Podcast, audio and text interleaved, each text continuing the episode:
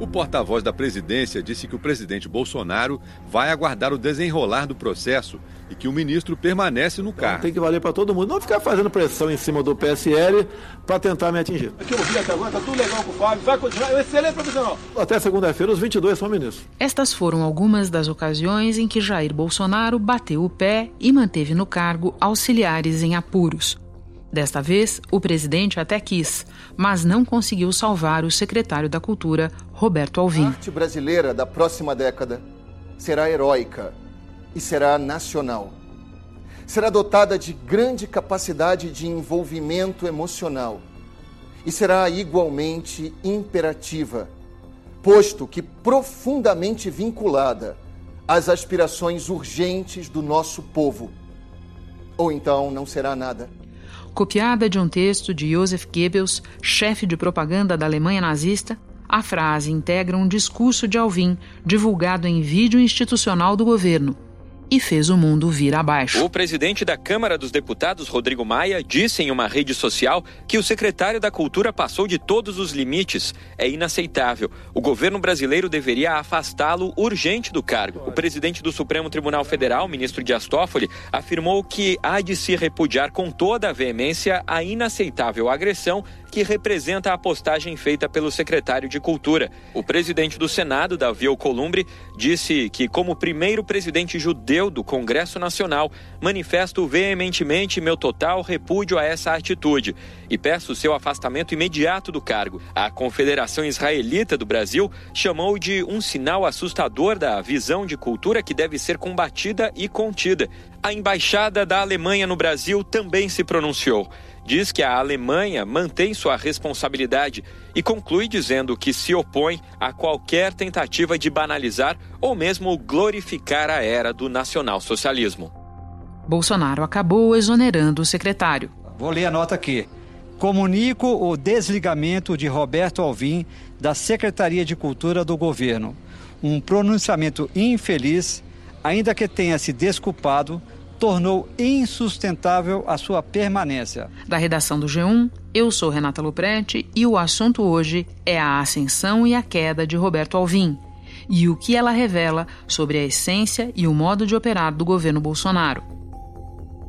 Neste episódio, eu converso com a repórter e comentarista da Globo News, Júlia Duailib, e também com o escritor e colunista do jornal O Globo, Arnaldo Bloch. Segunda-feira, 20 de janeiro. Júlia, Roberto Alvim já se foi, mas para entender é melhor a gente começar com as apresentações. Como é que ele foi alçado ao cargo de secretário da Cultura? Bom, Renata, o Roberto Alvim é um diretor de teatro, um dramaturgo conhecido no meio. Na verdade, ele até se chama Roberto Rego Pinheiro, é um cara que teve uma formação na Casa das Artes de Laranjeiras, que é um centro tradicional ali do teatro, e ele já era conhecido no meio. Ele, durante esse período que ele dirigiu peças de teatro, traduziu é, textos, deu aula, ele é, acabou montando vários diretores, entre os quais peças, por exemplo, de Chico Buarque, Beckett, Harold Pinter. Então ele era um cara que tinha uma atuação bastante conhecida no meio, tá? Ele fundou o Clube Noir, que era um centro de teatro experimental aqui em São Paulo, e por meio desse centro de teatro, ele acabou montando outras peças mais consideradas mais progressistas até, ele é, tem um problema de saúde também, que ele relata. A partir daí, ele é levado para a religião evangélica para participar de cultos por uma babá do seu filho e é, muda. Eu tenho dito em entrevistas é, que eu devo lealdade a duas pessoas. Em primeiro lugar, ao nosso Senhor Jesus Cristo, que me salvou da morte e que me deu uma segunda chance na vida. E em segundo, ao nosso presidente Jair Bolsonaro. Tem uma mudança total na vida dele, na forma de ver a cultura, na forma de ver o mundo. Ele se torna uma pessoa conservadora e em 2018 ele começa a se manifestar nas redes sociais a favor de Bolsonaro. A partir daí, é, em 2019 já, com essas manifestações públicas defendendo o governo, Bolsonaro convida, liga para ele, até ele recebe um telefonema do presidente, convida para ser diretor do Centro de diretor de artes cênicas, da verdade, na, da Funarte, em 2019, isso em junho de 2019. O Alvin, que estava com problema com Osmar Terra, que era o ministro, que é o ministro da cidadania, mas cuja pasta tomava conta da área de cultura, então ele já estava tendo vários embates, inclusive a respeito de nomeações. O presidente tira então essa parte de cultura que está com terra e manda para o Ministério do Turismo a secretaria toda e toda sua os seus os seus braços, os seus desdobramentos, que vão então para o Ministério de, de Turismo, que é uma fachada só. Na prática, a Secretaria Especial de Cultura, sob Roberto Alvim, era um ministério, né? Bom, e ele assume em novembro, está saindo agora é, antes do meio de janeiro. Esse episódio, é, de fato, é, não teve como sustentar, mas não é a primeira vez que ele fala ou faz algo que gera muito barulho, né? Não é, sem dúvida nenhuma, Renata. Aliás, quando ele assume o cargo já, na, já na, ainda, desculpe, na Funarte, ele assume dizendo que ia promover uma guerra cultural, que ia transformar a Funarte numa máquina de guerra cultural, já compra uma briga com é, essa área da cultura, com os artistas, e talvez o ápice disso tenha sido em setembro, quando ele faz uma crítica à atriz Fernanda Montenegro, você deve se recordar. E ele pegou uma carona nisso. Disse que a atriz era mentirosa, era sórdida. sórdida. né? Ele usou essa palavra. Exatamente. A expressão que ele usa é sórdida. E aí cai ao gosto do presidente Jair Bolsonaro, que tem uma visão crítica também da classe cultural. Apesar, a partir daí, ele se gabarita para ele pega as credenciais necessárias para se tornar o secretário de cultura. E agora no final, até no final, Renato, ele sai dizendo, é, dando declarações polêmicas. Se a gente for ver o que ele disse a respeito da frase, do que ele parafraseou de Goebbels, é absolutamente também inaceitável. Roberto Alvim disse que o uso da frase do nazista foi uma coincidência retórica e que não citou ninguém mas disse que a frase em si é perfeita. Segundo uma biografia do ministro nazista, num discurso em 1933, Goebbels disse: a arte alemã da próxima década será heróica, será ferreamente romântica, será objetiva e livre de sentimentalismo será nacional com grande patos e igualmente imperativa e vinculante, ou então não será nada. É, ele cai atirando. E agora com você reconstituindo esses episódios todos, eu tô me lembrando que foi o Alvin a indicar o Sérgio Camargo para a Fundação Palmares.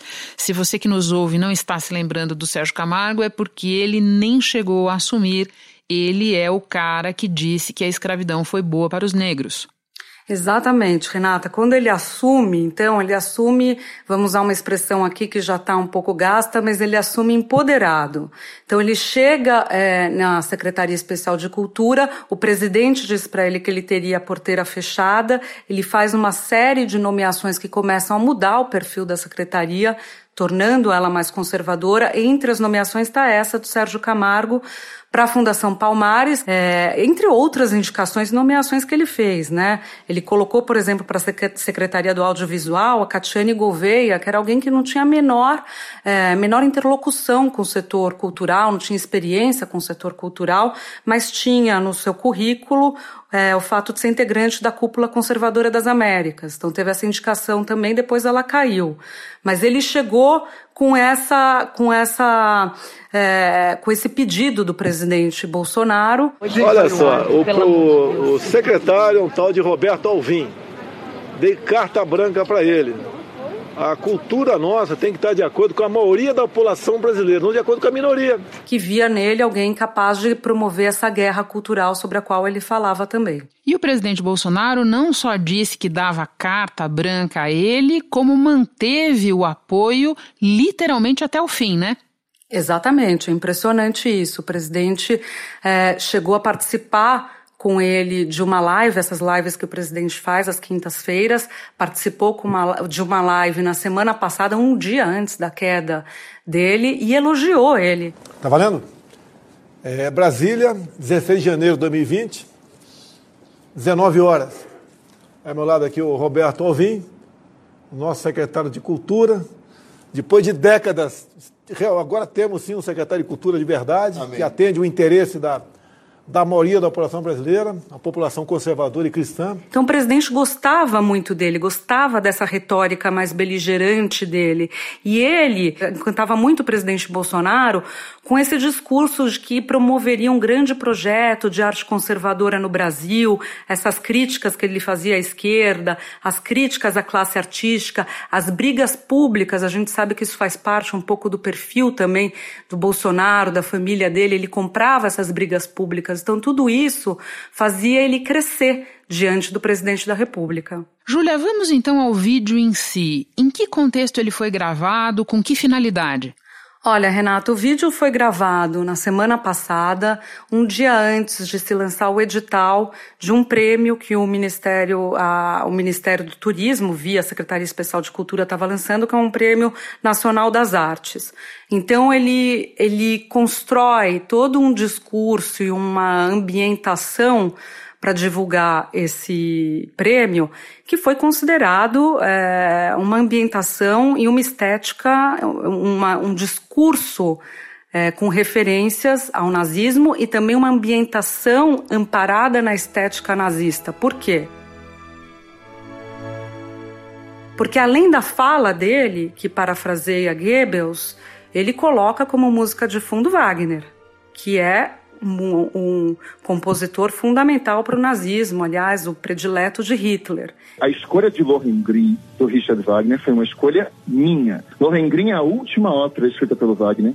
É uma ópera que resulta da conversão dele ao cristianismo. Ele, se a gente olhar as fotos de Goebbels e as, e as imagens de Roberto Alvim no dia da gravação, na gravação, são muito similares. E, por fim, o conteúdo mesmo do que ele fala, as referências é, indiretas ao nazismo, quando ele parafraseia literalmente é, Goebbels. Bom, e no momento em que o vídeo vem a público, o céu desaba. Quais foram as principais repercussões? Olha, Renata, vieram de todos os lados. É impressionante que é, são poucos os momentos que a gente vê que há uma unidade na crítica tanto da direita quanto da esquerda. E foi o que a gente viu na manifestação dos deputados e senadores no Congresso. Houve críticas dos partidos de, direita, de esquerda, que eram esperadas, são críticos à política cultural, ao governo como um todo, e também da direita. É, de aliados de Bolsonaro que diziam que era é, insustentável a permanência dele, inaceitável é, a, a declaração dele. Houve também é, críticas e pedidos de demissão vindo de chefes de poder, o que torna a questão um pouco mais complicada do ponto de vista político. Então, o presidente do Senado se manifestou, conversou com o presidente por telefone, com o presidente Bolsonaro, pediu a demissão de Alvim. O presidente da Câmara, Rodrigo Maia, foi às redes sociais e fez o mesmo. O presidente da STF, Toffoli, também se manifestou dessa maneira. E, por fim, Renata, um setor muito importante e significativo para Bolsonaro, que é a comunidade judaica. A comunidade judaica de se manifestou hora na campanha. Sem dúvida nenhuma. Eu sempre cito, Renata, que é, teve dois movimentos importantes na eleição de Bolsonaro alguns importantes, mas destacando aqui dois. A ida de Paulo Guedes para a campanha dele, levando o mercado, a sua política liberal, etc., e o apoio que ele recebeu da comunidade judaica, principalmente de empresários aqui de São Paulo, como o dono da Tecnisa, o Maier Nigri, por exemplo. Então, quando ele recebe esse apoio, ele recebe, ele, ele ganha um gás, ele se fortalece, ele se coloca num outro patamar na corrida.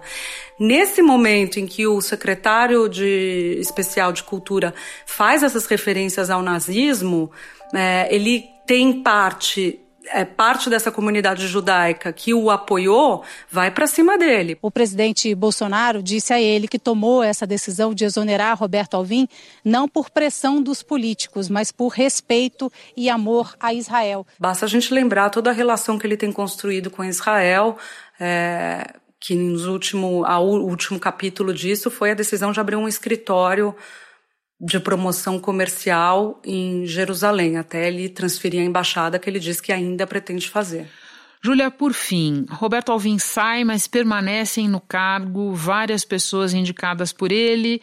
Nós falamos de algumas delas aqui. Na Funarte tem o Dante Montovani, aquele músico que disse que o rock incentiva a indústria do aborto. O rock ativa a droga, que ativa o sexo, que ativa a indústria do aborto. E a indústria do aborto, por sua vez, é, alimenta uma coisa muito mais pesada que é o satanismo. Na Biblioteca Nacional tem o Rafael Nogueira, que associou o analfabetismo a alguns dos grandes nomes da música popular brasileira. À luz de tudo isso, você acha que a saída do Alvin vai permitir uma mudança de curso na área da cultura? Ou é essa mesmo a música que a banda vai continuar a tocar? E eu acredito com a sua segunda parte da colocação, que essa é a música que a banda vai tocar agora. Essa é a visão de cultura que o presidente Bolsonaro tem. Não é à toa que o Alvin estava lá. Ele entende a cultura como dessa maneira, que deve ser uma cultura mais conservadora, que deve ter como referência os clássicos, há uma série de críticas à produção cultural contemporânea, isso sem falar sobre a produção cultural moderna também do século passado. Então essa é a visão dele e uma visão que é, tem como subtexto também o dirigismo, o Estado sendo responsável por é, determinar o que deve ser produzido, o que deve ser consumido, o que vai na contramão do que advoga, é, do que advogam vários setores do governo, né? inclusive na área econômica, tem essa contradição. Júlia, muito obrigada pelas tuas informações. Volte sempre ao assunto. Eu vou agora conversar com o escritor Arnaldo Bloch. Prazer estar aqui com você. Bloch, no momento em que você assistiu ao vídeo, o que mais te impressionou ali? Bom, é, antes de assistir ao vídeo, eu, eu vi que já havia viralizado, né? Eu fui atrás do vídeo, né? E fiquei assombrado, é, não só com as palavras, mas também com toda, eu diria, a cenografia, né? E o tom é, de, de um certo triunfalismo afetado e, e logo percebi que aquilo era realmente um, uma espécie de um teatro é, é, destinado a criar o mesmo efeito né, é, é causado pela, pela propaganda é, típica daqueles tempos né, em, que, em que o fascismo foi gestado na Europa e, e, na sua forma germânica. Né? A frase de Goebbels, repetida por Roberto Alvim, foi dita em um pronunciamento para diretores de teatro. O discurso foi feito no dia 8 de maio de 1933. Dois dias depois, houve uma grande queima de livros na Alemanha. Esse dia é considerado o auge da perseguição nazista a intelectuais. Antes da gente seguir, Bloch, vamos lembrar para as pessoas quem foi Joseph Goebbels? É, Joseph Goebbels foi o. Ele, ele é considerado até é, como o gênio do mal, né? É, é, é, do regime do regime nazista. Foi ele que, além de ideólogo, né, ministro, ministro da propaganda, né, de, de Adolf Hitler, ele é, fez prosperar a ideologia, né, de extremo nacionalismo, né, é, populista, é, vinculado a uma ideia da purificação da raça, né, teoricamente ligada a raízes profundas é, de, ligadas a mitos nórdicos que remontariam à Grécia antiga. Enfim, ele traduziu isso é, numa linguagem é, de propaganda que o povo entenderia. Ele, por exemplo, é responsável por aquele tipo de, de, de alegorias de comparar os judeus é, a ratos. Não é? é em filmes, no, no, naquele famoso filme O Judeu Eterno, é, e, a, e, a, compor então todo esse edifício ideológico é, é, é destinado a é, convencer né, o povo alemão de, da sua filiação a, um, a, uma pureza racial e as, e as tais raízes, né? E, e, a gente vê que o Alvin fala né, nas raízes pátrias, nos mitos fundantes. E é importante a gente lembrar, né, Bloch, que é, não bastasse a tragédia do Holocausto, cerca de 6 milhões de judeus exterminados pelo nazismo, o nazismo perseguiu e matou outras populações também, né? Um dos, dos grupos mais perseguidos pelo, pelo nazismo era, era o comunismo né? e o socialismo, é, no seu modo é, é, bolchevique e no seu modo doutrinário também. Desde, é, e a gente precisa Karl colocar Marx. nessa lista também homossexuais, sindicalistas, pessoas com deficiência. Homossexuais, é, doentes mentais, é, que, que primeiro foram eliminados, né, antes, antes mesmo dos campos de concentração, eram eliminados em hospitais Isso acabou sendo revelado, aí a igreja na época era o início né, do extermínio, ainda era o, o embrião da, da política industrial de extermínio, é, e aí houve uma reação da igreja, eles pararam com isso, depois vieram com um projeto de, de, de solução final e, e, e, dos campos de concentração. Mas também negros, né, também ciganos, é, enfim, tudo aquilo que não se enquadrasse num no, no, no, que seria esse, esse padrão arquetípico né, de pureza, é, ao qual ao, que, que Alvin ali no seu discurso estava tentando construir né, de uma outra forma, né, quando fala de uma arte pura, né, de, um, de uma arte totalmente nacionalista. Né. Quando eu assumi esse cargo em novembro de 2019, o presidente me fez um pedido. Ele pediu que eu faça uma cultura que não destrua, mas que salve a nossa juventude. A cultura é a base da pátria. Quando a cultura adoece, o povo adoece junto. Pois é, você falou em arte, era, a minha próxima pergunta para você. Acho que seria bom a gente explicar o que foi no nazismo a promoção de uma arte dita heróica, dita nacional. Eu gostaria até de citar, antes de tudo, um, um filme excelente que esclarece muito é, isso tudo que é, é arquitetura da destruição.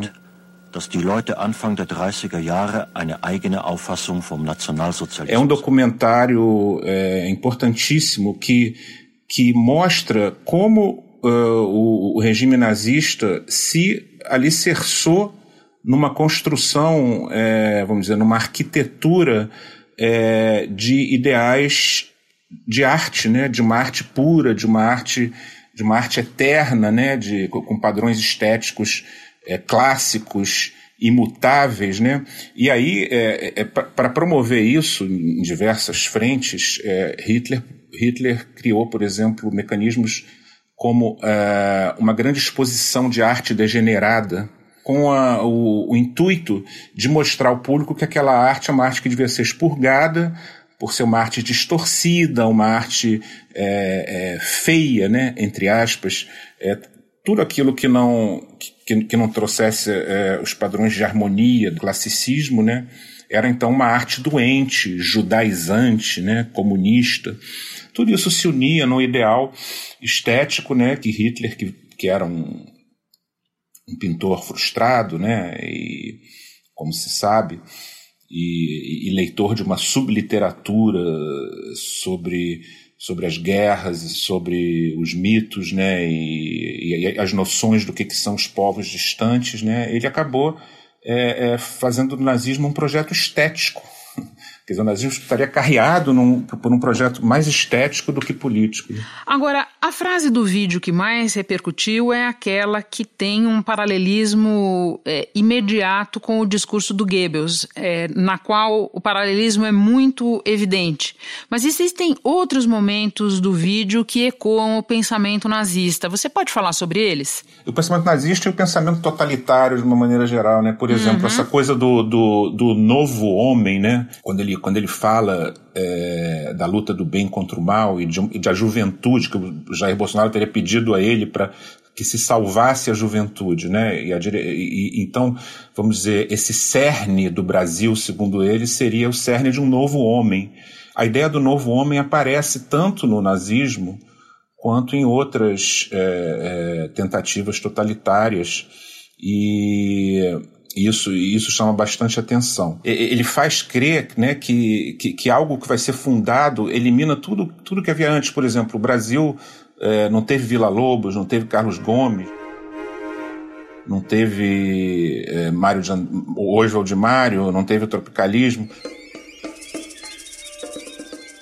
Os sambas enredo esse Brasil, todo esse conteúdo, né, é, é, é, absolutamente ignorado. O que eu gostaria de chamar atenção também é para algo que, na verdade, é, não está muito no, no, no colosso nazismo, porque o nazismo ele não, ele não vai muito na, na, na religião, não é? Vamos dizer, a, a religião é a própria, é, o próprio colosso nazista é uma espécie de crença e, a, e, a, e parte do establishment para eles era a própria religião. No caso específico do Alvin, há um ingrediente importantíssimo aqui, que é esse do, do, que a gente chamaria hoje de teofascismo, né? que é uma tendência política que é, que é emergente tanto no Islã radical quanto na onda neopentecostal. Quer dizer, essas duas tendências se irmanam no fundamentalismo. Eu acho que ele acrescenta, na verdade, né, ao, a essa matriz é, nazista esse componente é, religioso, né, e, e, tentando utilizar a massa. Bom, por fim, num artigo no jornal o Globo, você escreveu que o discurso do Alvin é sintoma de um evento maior que precisa ser debatido com urgência. Que evento é esse? Agora, no momento que ele foi, é, que ele foi exonerado, é, existe uma ideia de que o erro, de, de, de, de, que, vamos dizer, ele, ele citou o nazismo, então é, esse foi o problema, né? Esse foi o único problema. Quando, na verdade, ele não é, ele não é uma causa, ele é um sintoma, né? Esse pensamento todo não é um pensamento dele, é, ele é um instrumento de um pensamento que vem é, do governo Bolsonaro, né? que vem da, da doutrina, que vem de Olavo de Carvalho, que vem de todos esses. que aliás diz que ele é, é, procura justificar Sim, o que foi aconteceu. abandonado até pelo Olavo de Carvalho. É, abandonado, mas quer dizer, o Olavo de Carvalho, no momento que diz que ele, que ele enlouqueceu, ele tenta tirar o corpo fora, né? de que ele é parte vinculante, para usar até a palavra que ele. Ele é parte vinculante disso. Roberto Alvim ele é só uma peça de reposição. Entendeu? Quem acha que virá agora um, uma pessoa razoável, que vai entrar nesse nessa bitola agora, vai ter que respeitar os mesmos parâmetros. Ela só não vai fazer um discurso nazista. Entendeu? Então acho que isso, é, é, essa coisa do discurso nazista serviu muito bem para se dar a ideia de que foi um ato isolado que nada tem a ver com essa questão maior da qual eu estou falando, né? Bloch, muito obrigada pela tua participação. Bom trabalho para você. Muito obrigado, Renata. Eu fico por aqui. Até o próximo assunto.